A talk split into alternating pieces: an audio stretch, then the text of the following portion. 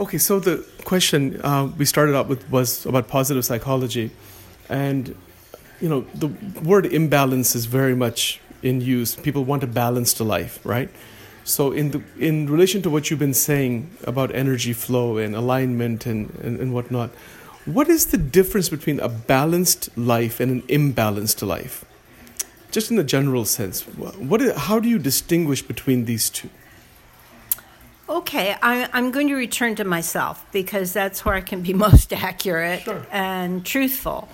Um, I know when my life, per se, is out of balance um, by the way I feel. And, and by that, I mean, what are the thoughts do I catch myself thinking? Yes when when I'm not focusing on problem solving or doing something specifically, where does my mind go? You know, the subconscious kicks in and we get an insight into those loops that are going on.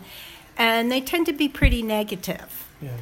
And when I catch myself in that place, or perhaps I catch myself responding to someone in a really inappropriate way, you know, someone cuts in front of me in the line and at the supermarket, and I'm really angry at that person.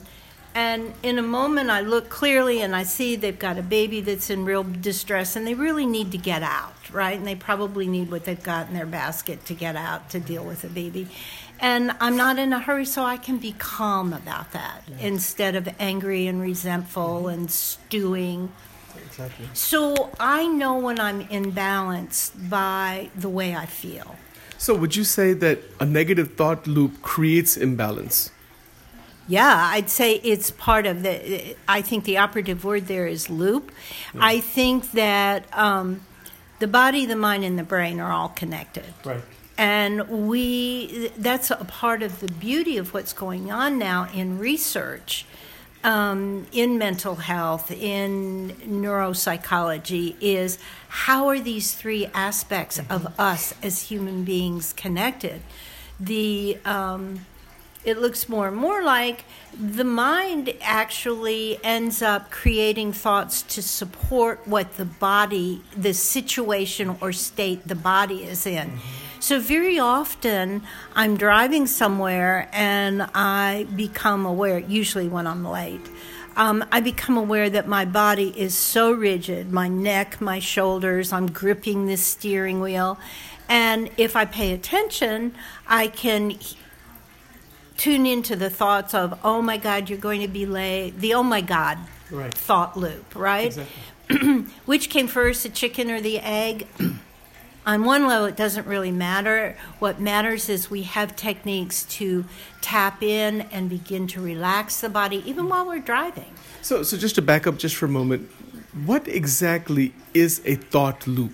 Whether it's negative, positive, or whatever it might be, when you use that expression, what what is that? Okay, um, that's a really good question, and I probably use that phrase without thinking very carefully about it. Um, uh, the, a thought loop is a series of thoughts that run un- subconsciously. They come into consciousness sometimes when we look at them, uh, but they just run automatically. Mm-hmm. And our biology tells us that the people who do brain research are talking now about that part of the brain which is the default mechanism when we're not actively using our brain in ways to create or do something, solve problems, that we, we revert to activity in this part of the brain. And because of our evolution, it's basically a negative. It's, oh my God, that could be wrong. Oh, that's dangerous. Oh, I have to be careful about that. And we just fall into that because partially because of the way our brains have evolved. Uh-huh. The good news is we can reprogram our own brains. And that's because the brain is more evolved to begin with, with the prefrontal cortex. It's a bigger brain than simply the triune brain, the animal brain. Yes, Absolutely. Absolutely. So, and the good news there is when we're upset, when we're in that unconscious, oh dear, something's wrong, I'm in danger mode. And that's what I'm talking about in terms of thought loops. Um, most of us are programmed from early on by our environment, by our primary caretakers, to be vigilant about things that could go wrong. Sure. And we all have our own unique language that a thought loop carries for that. But basically, it's the same for all human beings. It activates our physical system Yes. to be in a state of fight, flight, or mm-hmm. freeze. A- yes, fight, flight, freeze. These are protective mechanisms. Yes. And so those mechanisms are involved in day to day life events where those mechanisms become a problem in themselves, apart from their protective range. I mean, could you distinguish a little bit about that or talk about that a little bit? more? Yeah, so at a time when we as human beings were perhaps closer to nature, we were hunter gatherers, we um, we survived basically because that part of the brain was developed to allow us to respond to danger in a way that got us out of danger. However, now the problem exists in the sense that we don't have the same kind or level of danger that we did at that point in our evolutionary path. And so now somebody cuts me off on the highway and it triggers that you know startle mechanism pay attention in a very different way however the person goes and traffic you know kind of calms down and the danger is gone pretty much immediately. However the chemicals that are released in my body from that knee jerk oh my goodness moment um, are not dissipating in my body, and that, so the cortisol, the the body is in a state of readiness and alert that's not healthy, long beyond the time when the danger has passed. So one is out of alignment at that point. Absolutely. So when when a person is out of alignment, uh, could you talk about what they need to do to reestablish this alignment, uh, the way you're describing it here? Well, one of the easiest and most profound techniques that I know is to use the breath to calm the body. And the beauty of our evolution is that the minute we pay attention to the breath coming into the body and the breath flowing out of the body, our brain clicks in in a, oh, I need to pay attention mode.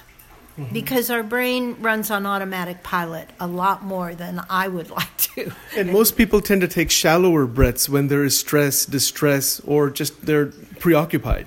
Absolutely. So the the way the brain lovingly helps the body to recover from this stress is the minute the brain starts paying closer attention to the breath because when we consciously focus on our breath, we automatically deepen it and slow it. And as the breath deepens and slows, the brain then floods the body with these relaxation um, chemicals. We, we go into the autonomic nervous system that tells us we're safe.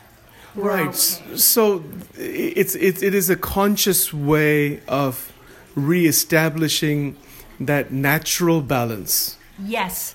Uh, may I don't know whether homeostasis is the right word, uh, but but it's an appropriate bodily Yeah. response to the environment we're in in the moment. So the thoughts of being afraid, the thoughts of what a jerk the guy who cut me off might have been, those are not driving what's going on in my body anymore. My body is able to adjust to what's actually happening in the present moment and reestablish an appropriate response in my body. So that's really very powerful because we started off talking about positive psychology and some of the ideas behind that. Could you link these two together? The ideas of positive psychology uh, that are so prevalent now in, in many areas. And this attention to breath, this alignment that you're talking about, what is, what is the connection between these two? Well, because I'm not in the field of positive psychology, I don't know what the buzzwords are these days there. What I do understand is our breath is something that's with us until our consciousness exits our physical body. Yeah. So we don't have to go anyplace or do anything to access our breath. It's there. And learning to work with the breath is a, an amazing experience of empowerment. Yeah. We can actually experience our body begin to feel differently as we are conscious of and either consciously control how we're breathing or allow ourselves through consciousness and awareness of the breath allow it to establish itself in a healthy normal rhythm. So some of the key ideas in positive psychology uh, that they that are emphasized subjectively like at a personal level things like well-being contentment satisfaction you know these qualities most people would like to have. So, could you discuss the relationship between this type of breath work and you know the the impulses that come with the reward circuitry, the fight, flight, freeze, etc., in relation to overall well-being, contentment, satisfaction, because this sounds very good to be satisfied, to have well-being, but most people uh, would say that they're really not in such a state. So I wonder if you could reflect on that a little bit more. I think for myself that my life in this beautiful human body with this magnificent human brain, and I'm saying all bodies are beautiful and all brains are magnificent, yeah. is a work in progress. What do you mean by that? I mean that moment by moment, I have a different state of being. And the more conscious and aware I am of that state, instead of running kind of on a habitual pattern of thoughts or words or mm-hmm. reactions, instead of a carefully chosen action in the moment. Um, and so, in each moment, to be able to be present and aware of who I am and where I am. Mm-hmm is so empowering. And part of what I am have learned is that being able to be re- grateful to and love the body we have in this moment. Not the mm-hmm. body I'm going to have when I lose 15 pounds and look better in a bathing suit when the mm-hmm. weather gets warm or mm-hmm. After I finish my dissertation and finally have letters after my name, or after my kid grows up and moves out of the house. It doesn't matter, you know, or my dog learns to sit and stay. That's not when this state of balance occurs. Mm-hmm. It occurs in the moment, within the breath we're actually breathing in that moment. Mm-hmm. And so to be able to move myself back to the place of in this moment, what power do I have? And Which is also the power of decision making. Yeah. Uh, because there's a concept of temptation versus self efficacy, and maybe you can. Uh, well, the the power is the ability to choose. Yes. Right. Instead of running off uh, a habitual pattern. Yes. Oh, that's scary. Oh, this is what I do when I'm scary. And none of that is really conscious. Yeah, it's all it's, programmed. it's of. yes, we're talking about the neural networks, right? We're talking about the thought yeah. loops. Right. Those are kind of shorthand ways of, of describing this very, very human condition we yes. find ourselves in. And to actually go against society's programming that we need to do or buy or change something about ourselves mm-hmm. in order to be good enough and or happy right. is this moment of saying in this moment i have a body i have a brain i have breath mm-hmm. Isn't that wonderful? And so we look at the positive part of that, right? And and in being able to do that, perhaps there's an alignment with the body, the brain, the thoughts that are being thought at in that moment. And there's this sense of gratitude that empowers us to say, "Oh, I have a choice here. What do I want to do?" And perhaps even though I'd like to lose a few pounds, I would like to have some of that chocolate that just came into the house.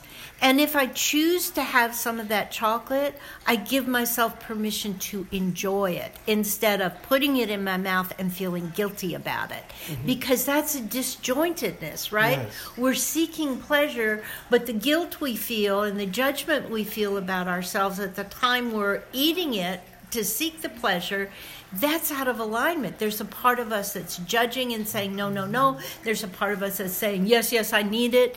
And there, there's no coherence or alignment there. There's a lot of internal conflict, Yes, which then again, which tears apart energy. well, yeah, you've got two two energy Yes. system fighting within each other, fighting each other within um, within ourselves. Which is the problem of the human being. Most human Yes. beings are in that situation. Yes. So the, earlier when I said our, our life, my life is a work in progress, in this moment, am I going to be fearful that you're going to ask me a question I can't answer and therefore be all tight and not really even hear what you're saying? Or am I going to relax in the situation that there's care and a shared um, purpose Yes. of bringing information and knowledge to as many people who might Sure. benefit from it. And in that relaxation, be able to access information that who knows where it's stored in the brain. But it's not accessible if I'm afraid. Right. So yeah, so emotions like fear, anxiety, the negative emotions, they drain energy, they, they cause a lot of chaos within the system, would you say? Absolutely, because the system now is geared up to protect ourselves. And, and in essence, in this particular situation, I'm protecting myself from myself. Oh, it's oh. my fear that I'm afraid of, that I'm trying to protect myself Okay, from. could you go into that a little bit more because that sounds like a person is getting tied up with, within their within their own system. Yeah. So could you expand on that some more? Well, the fear response, right? Fight, flight, or freeze. Yeah. It's biologically programmed into us. It it has let us evolve. It lets us be here. It lets us, And it has a purpose, certainly. yeah, to protect us Yeah. physically. Right. Because we can't do much of anything if our body is no longer alive. So how does a person then keep that response only at that level for for actual just protection and not allow it to become active in areas where it doesn't need to be active? I think that's what mindfulness is all about. Okay. So, in other cultures and other traditions, perhaps that have a longer history than the U.S., the the prominent culture in the U.S. I'm not talking about the indigenous people from mm-hmm. this country, but most of them have a history of understanding that there is a connection, or many of them. Let, let me just say that that there is a connection and there is a purpose to human life. And so there have been built into many different traditions ways of understanding who we are in this kind of multi multi-dimensional aspect of being a human being because as a human being with a human brain we can reflect upon ourselves you know my dogs have been the most loving caring forgiving beings that i know and they they are a wonderful companion for me but my dogs to my knowledge, don't have the ability to reflect upon themselves. Mm-hmm. And so, how much choice, it, their choices are different than mine because I can reflect upon myself. Awareness precedes the ability to make a choice. If I'm unaware of how frightened I am and I'm just automatically responding in a defensive way, I have no choice there, right? There's no choice for me to say, wait a minute, that car's gone. Everybody around me is driving safely. I'm no longer in danger. I can stop gripping my steering wheel, you know, with the death grip, and I can release, I can breathe into the tension in my shoulders and actually feel it relax because the brain Yes. wants me to relax Yes. at this point because that's really what benefits me. So that's like contraction versus expansion. Yes? You know, so eh, when a person recognizes there's contraction, what does a person do at that point?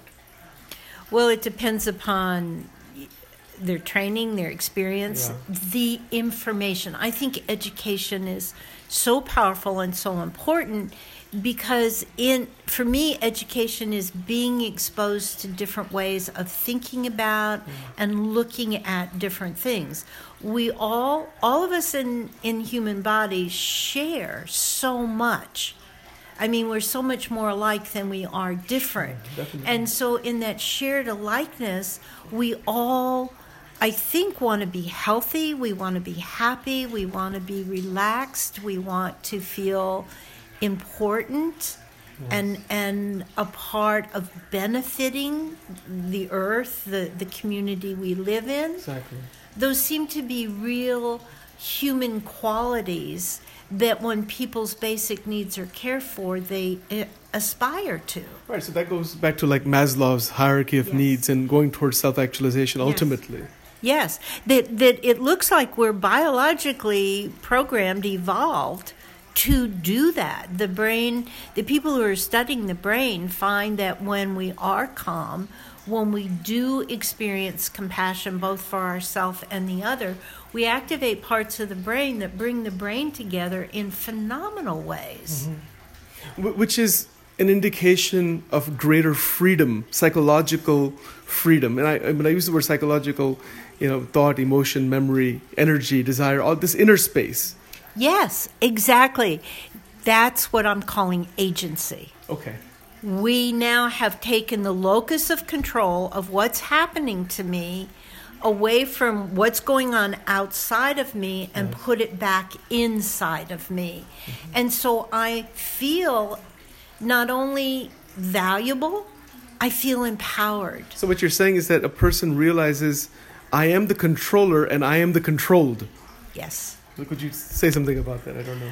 Well, I think for me, you know how you you asked, is this alignment? Yeah. It's yeah, the mind, the body, and the brain are working in a way that every aspect of that is being honored and empowered, and the energy can flow mm-hmm. to benefit all parts of the being. So energy can flow without obstruction.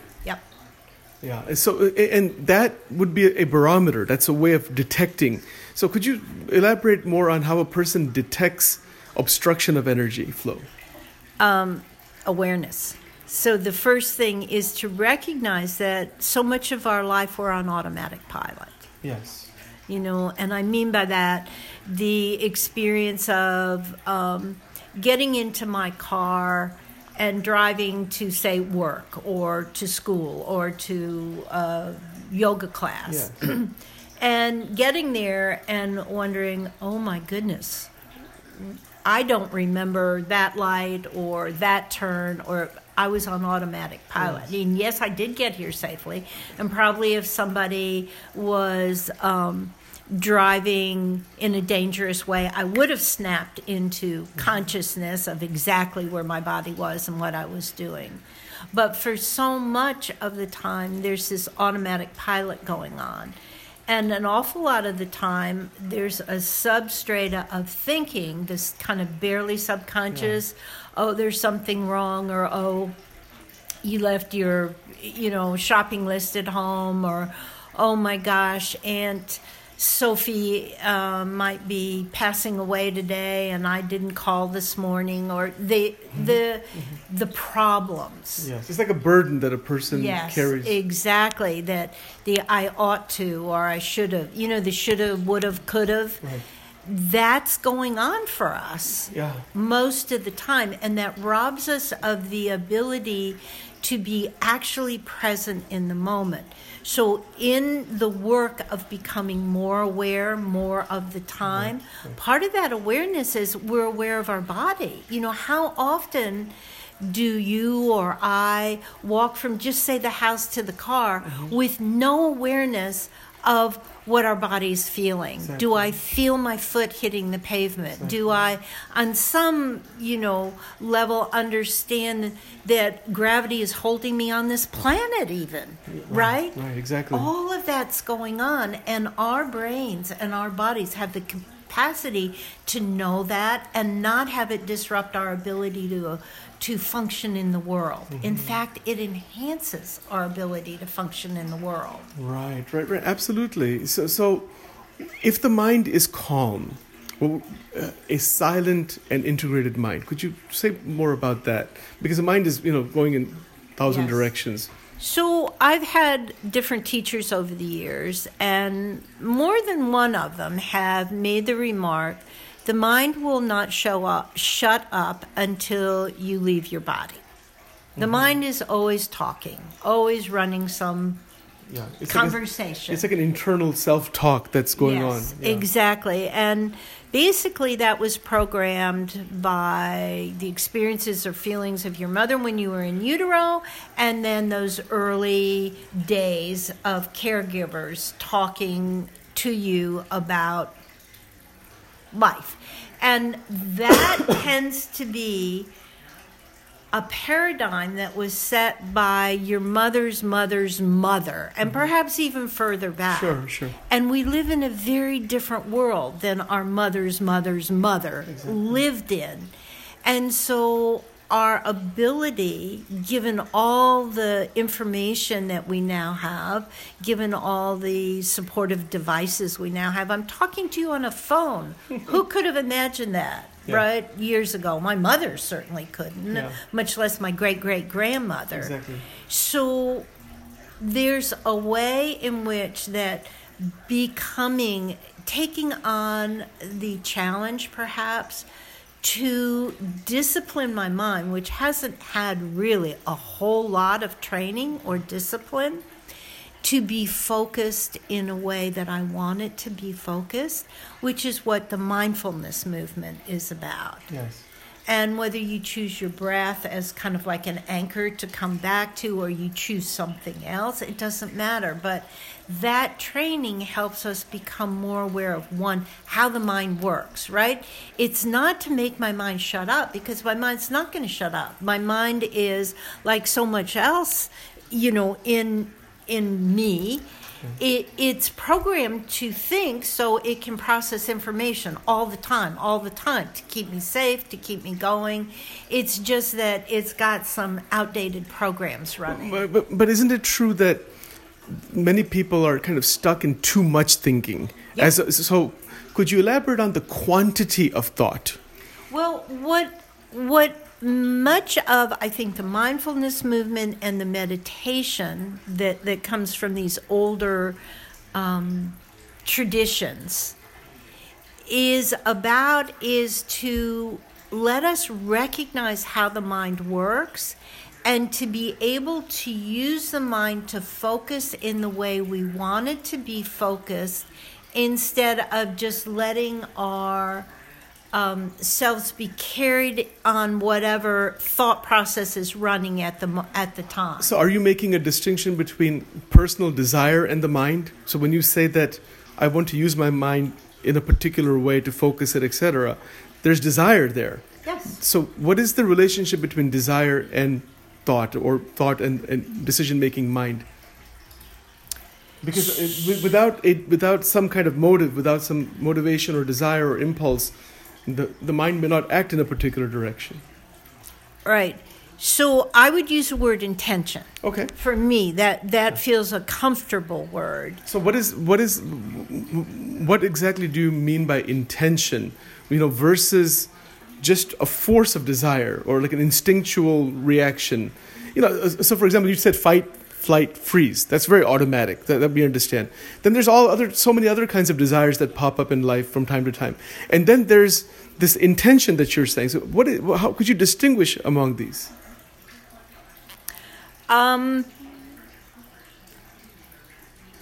because we have automatic thought loops we have automatic cravings or wantings things pop up in, in, our inner space from time to time versus like a mindful intention or a conscious intention that that distinction so so to be able to be aware and what i mean by awareness is the energy of watching something without identifying with what i'm watching mm-hmm so the thought processes are going on all the time. And the more I practice mindful awareness, the more I realize the little quirks and habits and ways in which my mind can work. So it's a realization of the mechanism of the mind. Yes. Directly, first yes. person. Yes, and and I can then choose do I want to follow this thought because maybe this thought is, hmm, I wonder if the people in my neighborhood are going to register for the census or fill out the mm-hmm. census form. And and then I'm off on something else. I might say, "Oh, I'm going to think I am going to allow I, my intention is to understand what the census means to me personally, to my neighborhood, to my state, and then have a series of thoughts that serve my intention to educate me in an area in which I want more education, mm-hmm. which may or may not then make me um, get involved in something mm-hmm. Mm-hmm. that I feel could be for the good sure. of my neighborhood, humanity, mm-hmm. whatever. So there's this sense of accepting the mind for what it is, mm-hmm. but using it as a tool instead of letting it be the master of my awareness. Right, and that's a very big distinction because most people are just running on automatic. The thoughts are just going, different emotions, different memories. It's like a, uh, sometimes it's chaotic inside yeah. that inner inner world, you know. So um, the mastery of this in the context of, you know, the ideas of positive psychology, um, you know, um, things like optimism, things like um, you know, uh, uh, keeping attention on individual positive traits, uh, love and courage, um, positive interpersonal uh, skills, things like aesthetic, sensi- aesthetic sensibility, appreciation of beauty, uh, forgiveness, originality. You know, these, these really wonderful positive qualities that we cherish. What is, what is a direct way to open them up? So I think a direct way to open them up is to begin to be aware of who am I? Right here, right now. Not who I want to be or who I've been in the past, but right here, right now. And that starts for me with breath. Can right. I breathe mm-hmm. in? Can I feel? Where's my body? What is my body telling me? Because discomfort precedes dis-ease. Mm-hmm. and both of them are a message that something's not going right, right, in the body. And they're not bad those messages. They're they're like the thermostat right? You either turn the heat on or off depending upon right. what's going on in your body. Then you look at your thermostat and you know what to do about it. So there's a sense of I am my body. Yes. And can I, one, accept that, and two, love? Love in the sense of being so grateful to my body, not, oh, I wish I weren't this age and wrinkly, or mm-hmm. I wish I was heavier or skinnier or whatever. I wish I had different hair or it's just that, oh my God, this body is a vehicle that gives me access to the world mm-hmm. yeah. and to other people. And that's not typically a message that is running in the background of people's minds. No, I, I wouldn't think so. And so to begin with self compassion about, oh, this body has served me up until this moment. What is this body telling me? Maybe I need to rest. Maybe I need to stretch. Maybe you know who. But to to make being aware of my body a priority, being aware of my body without negative judgment that mm-hmm. something's wrong with it, it needs to be changed. Mm-hmm. Now, yeah, I can understand that it would be healthy for me to lose another five pounds sure. and do some stretching, uh, perhaps yeah. yoga and walking or whatever and that that's not just because I understand that that's not going to magically happen in the right. next 30 seconds and I can have an intention to incorporate that in my daily routine and still love my body as it is in this moment. And I think that's perhaps one of the most difficult parts just to love the body as is because most people are unhappy with something about the body. You know. Yeah, so. and part of why it's so hard, I think, for us to do that, it makes such sense.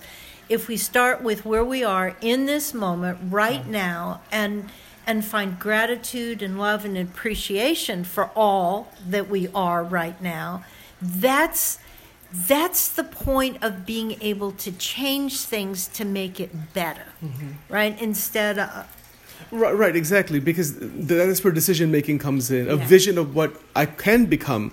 Yes. So like being versus becoming. Yes, exactly. And we have to be something, somewhere, someplace, before we can become mm-hmm. something else. Right. So, so before we can become something else or transform into something else, we must be completely, perhaps radically aware yes. of where we are now. Yes, and, and I would say for me, when you say that, the word radical means accepting all of it. Yes. yes. All of it. And I may be overweight because I've been eating foods that don't serve my body. Right. But I was obsessed with the taste of them in that moment. So rather so, than self blame, yes. one comes to acceptance, and then from acceptance, one moves into a transformative state. Yes. Mm-hmm. Yes. And it begins with awareness. Now, you've used that word quite a bit, you know, and it's a word that most people are not familiar with. What is that we're aware of, and who is it that is aware? Well, I would point out that probably the way I use the word awareness is talking about the essence of being human. Beyond being a mammal, what makes humans, quote unquote, the crown of creation. And as I compared myself to my dog earlier, my dogs have been much more compassionate and loving than I have it throughout yes. my life. Right. Um, but I'm a, I have the capability of being aware of myself. And so that awareness is an enduring quality, whether I access it or not mm-hmm. is a matter of choice. Is awareness the same as observation? No. Okay, what is the difference? Well, for me, I can be. Well, maybe it is. I'm not sure. Observation often is filtered through a lens that we're not even aware of, but it's a lens of judgment. Mm-hmm. So I can, uh, I'll, I'll start with myself. I can observe myself in a situation, and because of my programming yes. early on, yeah. I can be judging the people around me and myself at the same time without even being aware of it. Mm-hmm.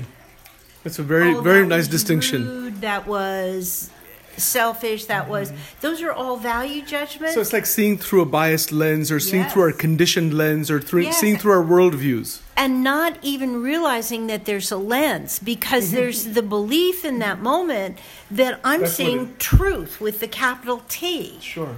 So that I am fat and being fat is bad mm-hmm. and therefore I should have been different and all well, of that and it's all going on split second because we have so many thoughts so fast right very much so. with total lack of awareness that this isn't the truth this is a script that i'm running off of very much so so so that kind of lens is very much there in perceiving just the body itself. Yes. So that directly impacts self-esteem, Yes. self-worth, Yes. self um, self-knowledge, even so many things about the self. I say something. Absolutely, absolutely. And so perhaps this is, um, we're getting down kind of at the basement of what I mean by awareness, which is can I find some techniques, discipline myself to start using them, and overcome the judgment that's going to come of I'm always doing it wrong. So the various techniques that you will be teaching and presenting in various groups and in these recordings and whatnot,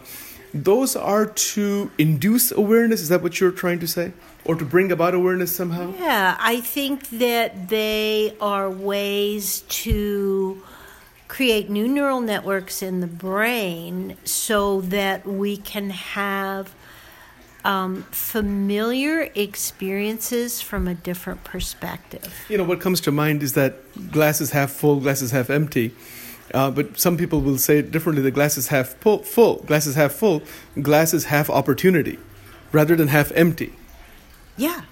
You know, so Yes, shift in- exactly. And it's not just a shift in words No. because somebody's told It's- you that that's a better word. Right, it's an actual realization. It's an actual um, change in my awareness of my interface with the world around me and my interface with the world inside of me. Because each person is trying to become something better, or they want to try that, or they're at least maybe they have a fantasy of that, of that, or they have a desire for that. But that kind of progression, for many people, doesn't seem to happen. They keep going in loops and circles, and they're stuck somewhere. So the the role of awareness is what I'm asking. See if you can maybe talk a little bit more about, you know, what is the power of awareness in coming out of these harmful cyclical patterns and actually making progress further. the power of awareness is I realize I have a choice. I mm-hmm. realize, okay, this is a lens. I can call it a lens. I can call it a neural network. I can call it programming. I can begin to recognize, whoa, whatever truth or reality is, I've got a slant on it based on all the experiences in my mm-hmm. life. This doesn't mean that my slant is truth. I have a choice here. How does a person recognize that slant? And perhaps h- how do you approach this in the groups that you conduct? Um, giving people techniques to perhaps experience their mind and their thoughts from a different perspective. And, And that, there's a lot of power in that. yeah, I think it's it's explosive in the sense of whoa. The world I've been living in isn't necessarily the world everybody else lives in, Right. right? So. And perhaps I don't live need to live in this world anymore. We go back to the locus of control and agency again. yes. My real power lies in my ability to recognize my experience, the thoughts about that experience, you know, what's going on in my body, what's going on in my thoughts, and make a choice. Do these thoughts, does this experience in my body warrant my continuing to, to give my attention to that? Or is there someplace else I would like to put my intent, uh, attention? Yeah, and, and many times people are overrun by temptation. So when decision making theory, like in decision theory, also you know there's self efficacy, the ability to have that quality, and then to be to, to be tempted to move away from that into old patterns. So that movement back into old patterns is a problem for a lot of people, uh, and. What uh, what is that recognition? I mean, how does awareness function in recognizing the movement into old harmful patterns? Maybe it's just that. This is a pattern. To see the pattern. I, yeah, to recognize the pattern, to recognize that it's a pattern, it's not me. Right, so it's a pattern that's in me, yeah. Eh, it- yeah, it, it's a lens, It's a lens. right? Mm-hmm. In in the moment that I run through that pattern, I make that choice because that choice has been reinforced or given me some sort of energy that I liked in the past. But there's a great familiarity in the patterns that we have. Yeah, neur- the thing about our brains, the neural networks, which are another, it's the biology of a pattern, is a neural network. Right, exactly. So the more we use something, the stronger it gets, and the more automatic it get- mm-hmm. becomes at a choice point. Right. We don't have to destroy that neural network in any way. We don't. All we have to do is make a different choice at the choice point and we create a new neural network. And if we feed the new neural network, it becomes stronger and stronger. And the old one, the neurons stay the same, but the connections in the neurons dissolve from disuse. So, and I would offer to you that those neural networks, in terms of the core habits and patterns, are more complex than we think because frequently we engage in what we call an old pattern and then we engage in in the self-condemnation the hate the what's wrong with me after that so to be able to just recognize it as energy this is not me i'm the awareness Right. that is aware of these energies and to be able mm-hmm. to see I am consciousness itself. So I have one final question, and I think it's a very pivotal question with regards to what you were just saying. And you used the expression choice point, or that those two words. I think it's very powerful because when a person is at that point where they can go either way, they can go in a variety of different directions. Could you elaborate on what you mean by choice point? And then in your elaboration, could you also talk about the role of awareness at that point? So you don't recognize you have a choice point unless you're aware. The, the the pattern, the habit, it just runs its course. Right. So, with awareness, and that's what we're talking about in terms of understanding the energies of us as human beings and how to become aware that we are conscious of making a choice instead of just running down, rolling down the hill of a pattern exactly. that we know so well. Um, so that awareness allows us to say, okay, I'm here, right? I'm wanting to eat this entire half gallon of Rocky Road ice cream. Because of the experience it'll provide. Yes, and because, you know, maybe I've had bad news, a terrible whatever, yeah. experience, and I just want to feel comforted. Right. I know full well that I'm going to experience a lot of bad feelings after I get that immediate sugar rush. Right. but I made I'm I have a choice whether I'm going to do it or not. If I'm unconscious, I'm already halfway through the Yes. container of ice cream before I even realize what I'm doing. Exactly. Right? So the awareness is I've got a choice here. This is what my biology, because I want sugar, it'll make me feel better, Exactly. um, is telling me. But I, that's an energy. And right? also, there's role of breath work right there too. Exactly. Well, typically, the breath work precedes, Precedes, yeah, that's what I meant. Yeah, that- that's what I Yes, meant to say, Exactly. So that's, excuse me, that's what I'm talking about in terms of just these rich, rich traditions, and now this rich, rich body of um, research in the Western world Mm. bring us different techniques to help us be more aware. Very nice. Very nice. All right. Very much. Do you have any uh, final comments for today's um uh, very, very in depth uh, exploration on a variety of different topics? Uh, no, just thank you for the opportunity. Thank you very much, Dr. Berman.